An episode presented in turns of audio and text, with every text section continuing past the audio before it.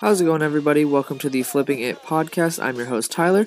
I really appreciate everyone that listens to the podcast. It really means a lot to me, and I hope you enjoy the podcast. What's going on? I wanted to talk about how you can get an item sold that's been in your inventory for quite a while and what things you could look at on your listing to help get a sale.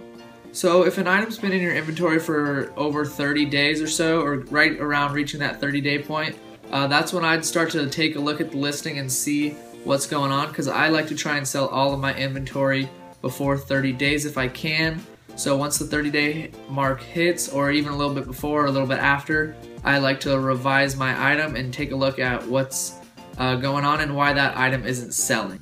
So a little thing that you could do is obviously change the price of the item. Uh, that's probably the biggest thing you could look at if your price is too high above what people are willing to pay. Um, just lower the price and if you can get the sale that way that would be awesome another thing you could look at is the pictures the pictures show uh, the buyer what your item is and what you're trying to sell uh, so if you don't have enough pictures in your listing uh, the item the buyer might not want to buy your item because they're like oh well it doesn't have this or it doesn't have that or it looks weird or something so uh, look at the pictures and if you could add more pictures or make the pictures look a little bit better maybe get a white background on them you know do a little something, edit it, make the brightness a little bit brighter, you know, do whatever you can.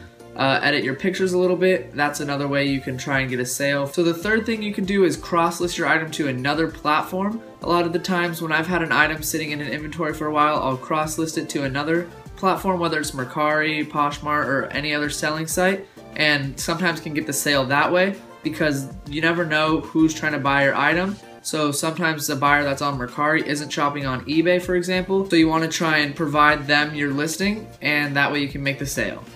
The fourth thing you can do is look at the title of your item. Uh, sometimes you'll accidentally misspell a word. I've done that many times, or accidentally like put the wrong number or something, wrong size or whatever. So people are like confused on what the item is. So check the title of the item to make sure it's accurate and then all of the uh, things add up and then once you re revise that your search history and your uh, search results will start getting a little better and then people will see your item and then maybe get a sale that way. The final thing is maybe changing the listing to free shipping if you're charging for shipping because in my opinion I think buyers get turned off when they you charge for shipping. That's why I try and always do free shipping on most of my items because I know when I'm out shopping and something ends up having shipping charge, I'm like, eh, do I really want to buy that if it's $6 shipping? So just just a thought, if you want to change it to free shipping, sometimes you can get the sale that way. I hope that podcast was able to help you out on how to get an item sold that's been in your inventory for a while. If you'd like to follow me on Instagram at flipping it underscore, I'd really appreciate that. And if you want to check out my YouTube channel, it's just flipping it. I'll have a link in my Instagram as well if uh, you want to check that out. I'd really appreciate that, and thank you so much for listening, and have a great day, and keep on flipping.